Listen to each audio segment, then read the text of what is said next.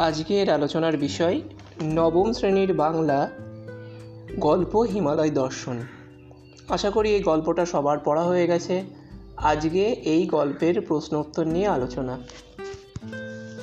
কেবল আশ্রয় পাইলে সুখে গৃহে থাকা হয় না। বক্তার এমন মনোভাবের কারণ কি? বেগম রোকেয়া সাখাফাত রচিত হিমালয় দর্শন গদ্যাংশে উদ্ধৃত অংশটি পাওয়া যায়। বেগম রোকেয়া শিলিগুড়িতে নেমে ট্রেন পথে কার্শিয়াংয়ের উদ্দেশ্যে রওনা দিয়েছিলেন।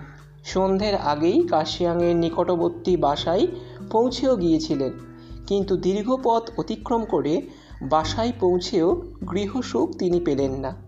আসলে জিনিসপত্র বোঝাই ট্রাঙ্ক ভুল করে দার্জিলিংয়ের ঠিকানায় বুক করা হয়েছিল।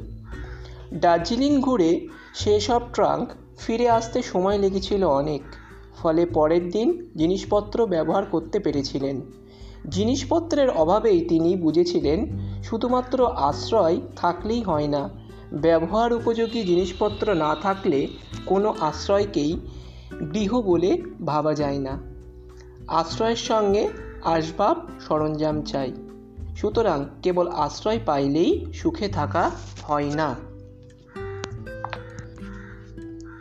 নেক্সট প্রশ্ন, স্বাদ তো মিটে নাই, কোন স্বাদ না মেটার কথা এখানে লেখিকা বলেছেন।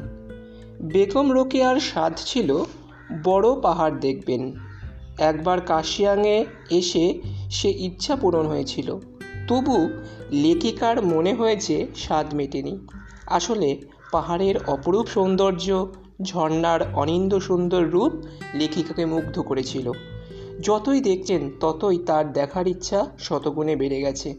বারবার মনে হয়েছে, যদি দু চোখ জুড়ে এই প্রকৃতির দৃশ্য তিনি সারা জীবন উপলব্ধি করতেন বা উপভোগ করতেন, তাহলে হয়তো সে স্বাদ মিটত অর্থাৎ যতই দেখেছেন, ততই লেখিকার মনে অতৃপ্তিতা বেড়ে গেছে। তাই তিনি বলেছেন স্বাদ মিটে নাই। এদেশে স্ত্রী লোকেরা যোগ দেখিলে ভয় পায় না। এদেশে বলতে কোন দেশের কথা বলা হয়েছে? এদেশের স্ত্রীলোকরা যোগ দেখলে ভয় পায় না কেন? এবং তারা কী ধরনের পোশাক ব্যবহার করেন? এদেশ বলতে লেখিকা পাহাড়ি অঞ্চলের অধিবাসীদের বুঝিয়েছেন। এদেশের স্ত্রীলোকদের লেখিকা বলেছেন ভুটিয়ানি। তারা প্রচণ্ড সাহসী এবং কষ্ট সহিষ্ণু হয়ে থাকে। তারা বিশ্বাস করে, যোগ রক্ত চুষে খায় বটে, তবে রক্ত শোষণ হয়ে গেলে তারা নিজেরাই চলে যায়। তাই যোগ দেখলে তারা ভয় পায় না।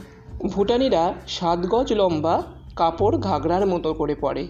কোমরে জড়ানো থাকে প্রকাণ্ড এক কাপড়, গায়ে জ্যাকেট এবং মাথায় বিলিতি শাল দিয়ে তারা ঢেকে রাখে। এভাবে লেখিকা ভুটানিদের পোশাকের বর্ণনা দিয়েছেন। নেক্সট প্রশ্ন, উদাহরণের জন্য পুরুষদের প্রত্যাশী নহে, সমভাবে উপার্জন করে। এখানে কাদের কথা বলা হয়েছে, তারা কীভাবে উপার্জন করে? উদ্ধৃত অংশে ভুটানিদের কথা বলা হয়েছে। লেখিকা বেগম রোকেয়া জানিয়েছেন, ভুটানিরা অত্যন্ত পরিশ্রমী তারা অনায়াসেই এক মন বোঝা নিয়ে এবড়ো খেবড়ো পার্বত্য পথ অতিক্রম করে ওপরে উঠতে পারে। অধিকাংশ ভুটানিরাই পাথর বহন করে। এই পরিশ্রমের কাজ পুরুষেরা কিন্তু করে না। যদিও ভুটানি উচ্চারণটা ঠিক না লেখার সময় ভুটা, ভুটিয়ানি লেখাটাই উচিত, যেহেতু টেক্সটে ভুটিয়ানি আছে। স্ত্রী লোকেরা পাথর বয়ে নিয়ে যায় আর পুরুষেরা পাথর বিছিয়ে রাস্তা প্রস্তুত করে। অর্থাৎ উদাহরণের জন্য ভুটিয়ানিরা পুরুষের মুখাপেক্ষী হয় না, বরং তারা সমানভাবে পরিশ্রম করে জীবিকা নির্বাহ করে থাকে। নেক্সট প্রশ্ন, কার্শিয়াংয়ের আবহাওয়া কেমন ছিল? চার হাজার আটশো চৌষট্টি ফিট উপরে কার্শিয়াং শহর। শৈল শহর হলেও শীত সেই সময় অনুভূত হয়নি। অর্থাৎ লেখিকারা যখন সেখানে গিয়েছেন, শীত সেভাবে পড়েনি। যদিও গরমের জ্বালাও সেই সময় ছিল না। শীতও ছিল না, গরমও ছিল না। লেখিকার মতে, অনেকটা পাহাড়ি বসন্তকাল।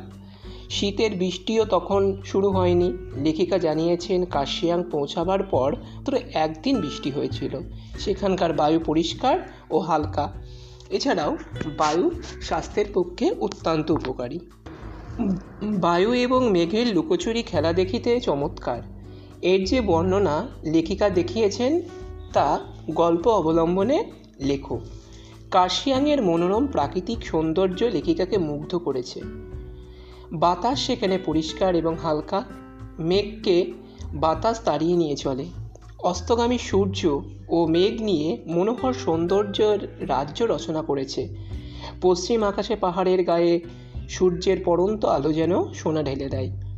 তারপর এই সোনা গায়ে মেঘে টুকরো মেঘগুলি বাতাসে এদিক ওদিক ছুটোছুটি করতে থাকে। অর্থাৎ সূর্য যখন অস্ত যাচ্ছে, তখন যেন মনে হচ্ছে পাহাড়ের উপরে কেউ সোনা ঢেলে দিচ্ছে, উত্তপ্ত গরম সোনা। যে দৃশ্যটি লেখিকাকে অত্যন্ত মুগ্ধ করেছে এবং তিনি এই দৃশ্য দেখে অনেকটা আত্মহারা হয়ে গেছেন। এই প্রশ্নটা খুব গুরুত্বপূর্ণ। ওই রূপে উহারা অন্যান্য জাতির সহিত মিশিত, মিশিতেছে। আবার বলছি লাইনটা ওই রূপে উহারা অন্যান্য জাতির সহিত মিশিতেছে। এখানে কাদের কথা বলা হয়েছে এবং মেলামেশার কারণ কি? হিমালয় দর্শন প্রবন্ধে বা হিমালয় দর্শন গল্পে উল্লেখিত অংশে ভুটানিদের কথা বলা হয়েছে বা ভুটিয়ানিদের কথা বলা হয়েছে। সমতলের মানুষ বা নিচেকা আদমির সাথে তাদের মেলামেশার কথা এই উদ্ধৃতিতে ব্যক্ত হয়েছে। এইসব শ্রমদক্ষ, কর্মপ্রিয়, সাহসী ও সত্যবাদী পাহাড়ি রমণীরা নিচেকা আদমির সংস্পর্শে এসে তাদের ভালো গুণগুলি হারিয়ে ফেলেছে। ছোটোখাটো চুরি করা, ভেজাল দেওয়া এই সব দোষগুলো তাদের মধ্যে প্রকাশ পেয়েছে। আবার সমতলের মানুষদের সাথে তাদের বৈবাহিক সম্পর্ক স্থাপিত হচ্ছে। এইভাবে পাহাড়ি রমণীরা অন্য জাতির সঙ্গে মিশছে।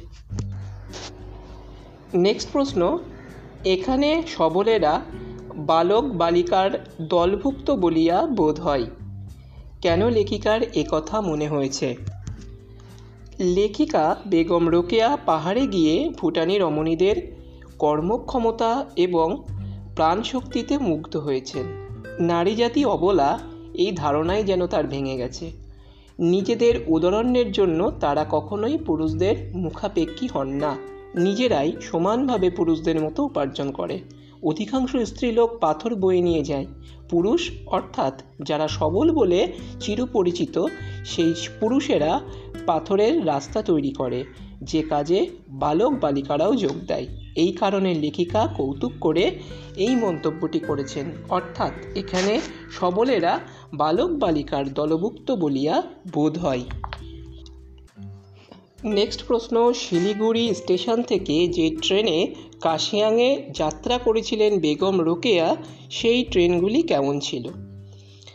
শিলিগুড়ি স্টেশনে নেমে ট্রেন পথে কাশিয়াংয়ে যাচ্ছিলেন বেগম রোকেয়া সাখাওয়াত। হিমালয় রেল রোড শিলিগুড়ি থেকেই আরম্ভ হয়েছে। এই রোডে তিন রকমের রেলগাড়ি যাতায়াত করে। এগুলি হলো ইস্ট ইন্ডিয়ান গাড়ি, ইস্টার্ন বেঙ্গল রেলগাড়ি এবং হিমালয়ান রেলগাড়ি।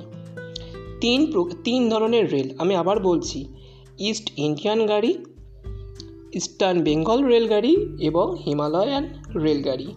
হিমালয়ান রেলগাড়ি সব থেকে ছোট। ছোট ছোট গাড়িগুলি দেখতে অনেকটা খেলনা গাড়ির মতো অতি সুন্দর। অনেকটা নিচুও, ফলে চলাচলের সময় ইচ্ছা করলে কোনো যাত্রীরা ট্রেন থেকে হঠাৎ নামতে বা উঠতে পারে। যেহেতু পাহাড়ি অঞ্চল, যানবাহন আসতে চলে, সেহেতু ট্রেনগুলো এখানে অনেকটা স্লো, অর্থাৎ কিনা নিম্ন গতিতে চলে। পাহাড়গুলি অতীব সুন্দর গাড়িগুলি পাহাড়ের ঢাল বেয়ে কটাকট শব্দ করতে করতে যেন উপরে উঠে যাচ্ছে। তো যে লাইনগুলি হিমালয় দর্শন গল্পে আমরা পড়লাম, সেই লাইনগুলি নিয়ে ভালোভাবে উত্তরগুলো তৈরি করতে হবে। এইগুলি অতি গুরুত্বপূর্ণ লাইন এবং এইগুলি থেকেই পরীক্ষায় প্রশ্ন আসার সম্ভাবনা অনেক বেশি থাকে। হিমালয় দর্শন অর্থাৎ এইটি একটি ভ্রমণ কাহিনী। ভ্রমণ কাহিনী সবসময় যে ভ্রমণ করেছে তার দৃষ্টিতে প্রকাশ পায়। সুতরাং এই ভ্রমণ কাহিনীর মধ্যে লেখিকা সুন্দরভাবে প্রকৃতি রাজ্যের বর্ণনা দিয়েছেন। শুধু তাই নয়, প্রকৃতি যে এমনভাবে মনোহর রূপ তৈরি করেছে, যার জন্য তিনি ঈশ্বরকেও এই রূপ সৃষ্টির জন্য ধন্যবাদ দিতে ভোলেননি।